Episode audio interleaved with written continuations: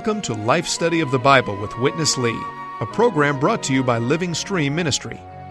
Witness Lee, a servant of the Lord for over seven decades on five continents, culminated his ministry with a 21 year, book by book exposition of the entire Bible, which he called a life study.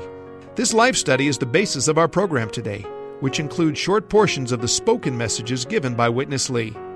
Now, let's join today's life study. Our life study of Genesis today brings us back to our good friend Jacob. And Dick Taylor has been kind enough to join us to fellowship about Jacob and more of the picture that this presents for us of transformation. Dick, welcome back. Thank you. Good to be involved in this fellowship. Today, Dick, we are going to see Jacob for the second time set up a pillar in Bethel. In the first instance, chapter 28, it was associated with a wonderful dream. Why don't you give us a brief review of that dream and maybe some of the high points of Jacob's life between these two pillar events? In chapter 28, we see Jacob fleeing his brother Esau. And uh, he's on this pilgrim journey, a fully exhausted. And at night, he sets up a pillow. His pillow is a stone, a rock. But during the night, he had a tremendous dream. Uh, in his dream, he saw a ladder from earth to heaven, and he saw angels of God ascending and descending on this ladder. This uh, indicates that this ladder was bringing heaven to earth and joining earth to heaven. And at the end of this dream, when he woke up, he said, Surely this is the house of God. This is the gate of heaven. And at that point in time, he took the stone which he'd used for his pillow and he poured oil upon the top of that stone, indicating that it's a transformed humanity, that is to become from clay to stone, that expresses God, signified by the oil. And this is where the house of God is. But we have to realize his vision of the house of God, the church life at this time, was basically a dream basically a dream. So Jacob needed to go through many experiences. Uh, he ran from his brother into the so called safety of his uncle Laban, but he just ended up going through dealing after dealing, experience after experience, and his life was one signifying and revealing to us clearly the need of our transformation. Otherwise, in actuality and practicality, there can never be the house of God. So this leads us to the second time he visits Bethel, and God appears to him again, and again he sees a vision. And this is what we're entering into today. Thank you, Dick. I'm anxious to get to this life study. Let's join Witness Lee. In Jacob's life, the most striking thing was that he set up a pillar twice. And both of the times he did this in the same place, and he called the pillar he set up Bethel, the house of God.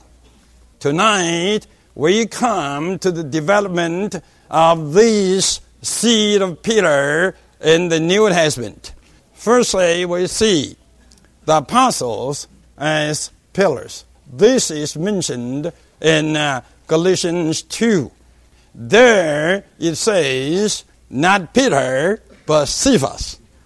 This would remind us the change of Peter's name from Simon to Cephas. The first time when Peter contacted the Lord, the Lord changed his name to a stone. We all can realize the changing of Peter's name does indicate that the Lord's intention is to have him eventually transformed into a piece of stone. There is the need of transformation. The natural Simon has to go, has to be transformed into a piece of stone. How could a natural man, born so natural, even so sinful, be a pillar of the church. How could this be? The answer is this this person must be transformed. And we know, according to New Testament, transformation depends upon regeneration. Regeneration puts into us a life so new that will transform us all the time. Hallelujah. We all have received such a divine life, and we all have such a seed of transformation. But sorry to say, among so many Christians, much attention has been paid to the matter of uh, regeneration, but very little to the matter of transformation. We need to pray for our transformation. Regeneration happened in our spirit. But now we have to ask, how about our soul? And we know the soul is composed the mind, will, and uh, emotion. This tells us we need the transformation, not in our spirit, but in our mind. And this could be fully proven by Romans 12 that says, Be transformed by the renewing of your mind. Transformation is by the renewing of our mind. And this transformation makes us the stone. How could we be transformed from clay to stone? This is the crucial point. I feel converted. Transformation is to put Christ into your being. Transformation is to have Christ not only imparted into your spirit, but to have Christ spreading all the time from your spirit into every part of your inner being. This is altogether missed by Christians.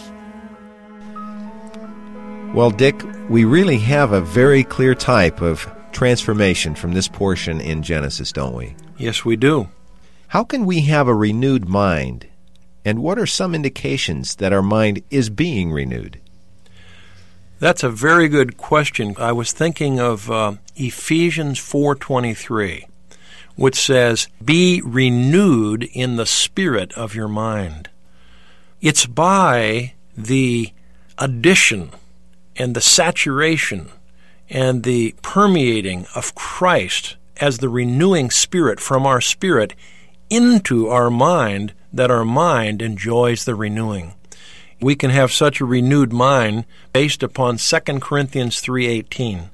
As we turn our heart to the Lord, then we behold and reflect him with an unveiled face, and we're transformed from one degree of glory to another.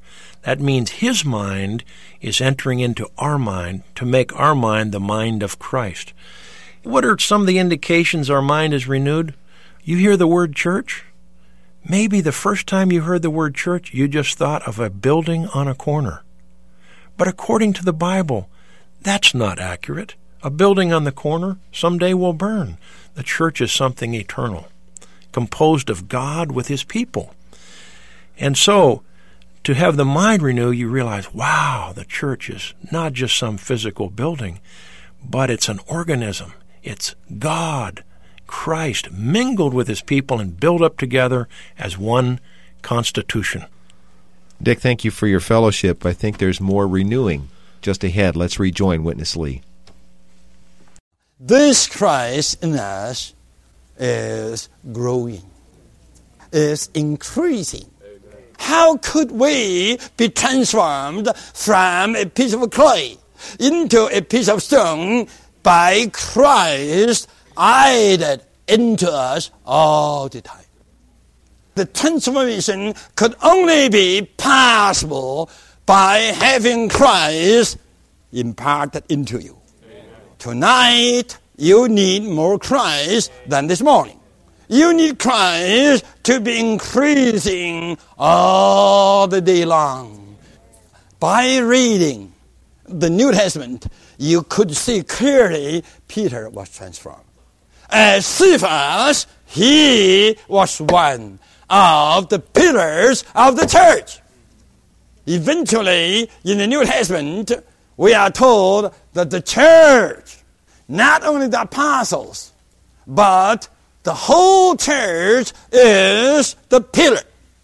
The pillar of truth. Truth in Greek, it really means something solid, something real. So the church is the pillar that bears the truth, bears the expression of the real thing. And what is this real thing? You have to go on to the next verse.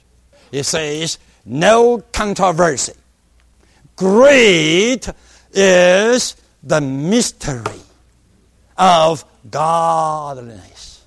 And what is the mystery of the godness you read on? That is God manifested in the flesh. We know God manifested in the flesh was Christ. When he was on this earth, he was God manifested in the flesh. Outwardly, he was a man in the flesh. Inwardly, in reality, that was God there.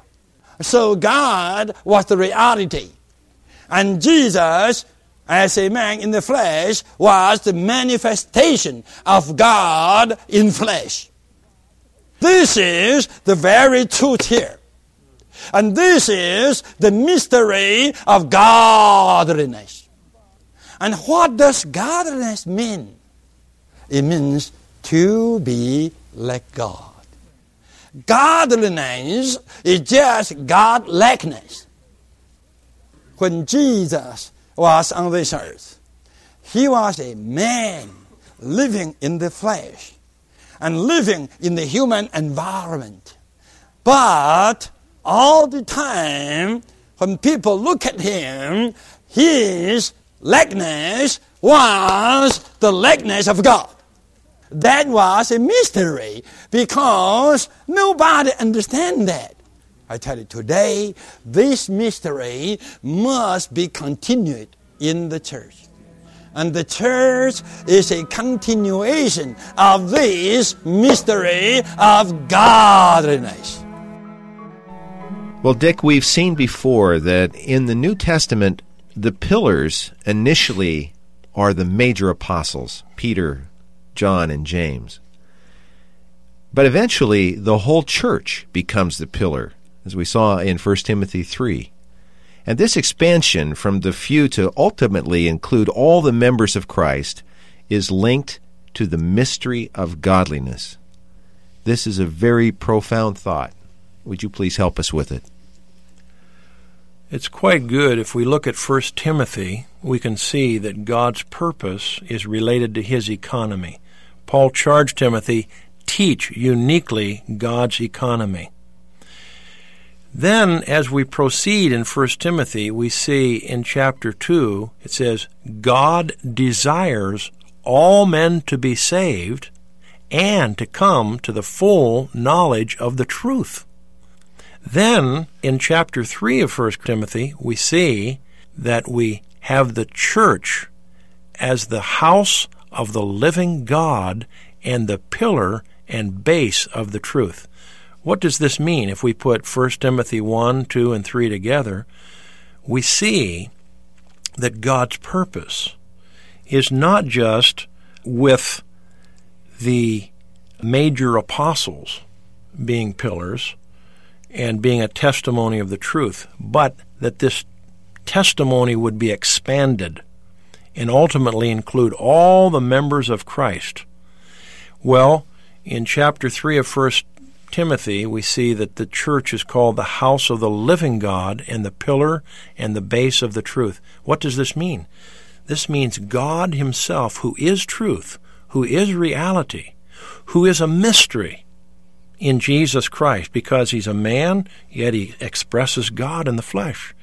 This wonderful one who is truth and who is reality is going to be infused into all of his members until they become him in an expanded way. Not just a few pillars, but all the members would become the church, the house of the living God, the pillar and base of the truth. So this mystery of godliness, which is firstly just Christ, has been expanded to include all the members of his body. A wonderful expansion. Dick, thank you very much. Let's go back to Witness Lee for the conclusion of today's life study. Now, from the church being the pillar to the pillars in the New Jerusalem. According to uh, Revelation 3:12, firstly the Lord says, "You, the church in Philadelphia, had a little strength, and you have kept my word, and you have not denied my name." You have to keep the word of the Lord and not deny the name of the Lord. If you do this, you will be an overcomer. Then I will write the name of my God upon you. And I will write the name of the city of my God, the New Jerusalem, upon you. And I will write my new name upon you. Firstly, what does it mean to keep the word of the Lord? And what does it mean not to deny the name of the Lord? Superficially speaking, the word is just the uh, word spoken by the Lord. Then we keep. This is altogether right, but is somewhat superficial. To keep the word on the positive side is to receive whatever the Lord is into you. On the negative side is to kill all your opinions, all your concepts. The Word is always representing the Lord Himself. If we are going to receive the expression of the Lord Himself, we have to drop our opinion. You know, we have talked about transformation. Romans 12 tells clearly, but be transformed by the renewing of our mind. The very place, the very center of our concept, opinions. So to be transformed is to kill your opinions. Now, what is not to deny my name? A proper name denotes that person. Not to deny the name of the Lord means what? Not to deny the person of the Lord. If you don't express the person of Christ, actually it means you deny his name. You have to live a life that is Christ expressed out of you. And this very person expressed out of you eventually becomes your designation in others' mouths. Others would say, he is a Christian, a real Christian. The church at Philadelphia didn't deny the name of the Lord. That means they lived by the Lord. And his life was lived out by the church there.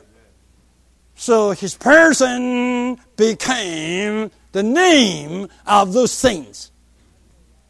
Then the Lord says, I will write the name of my God and the name of the seat of my God, the New Jerusalem, and my new name. My God is quite meaningful. Why Christ called God his God? Because in Revelation, Christ all the time stands on the position as one sent by God. This is the position you and I today have to take. In everything, we have to say, I am not the Lord. I'm just a little sent one.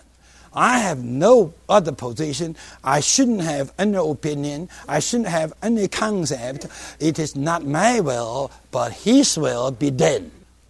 Not only the personal name of my God, I will write upon you, even the name of the city of my God.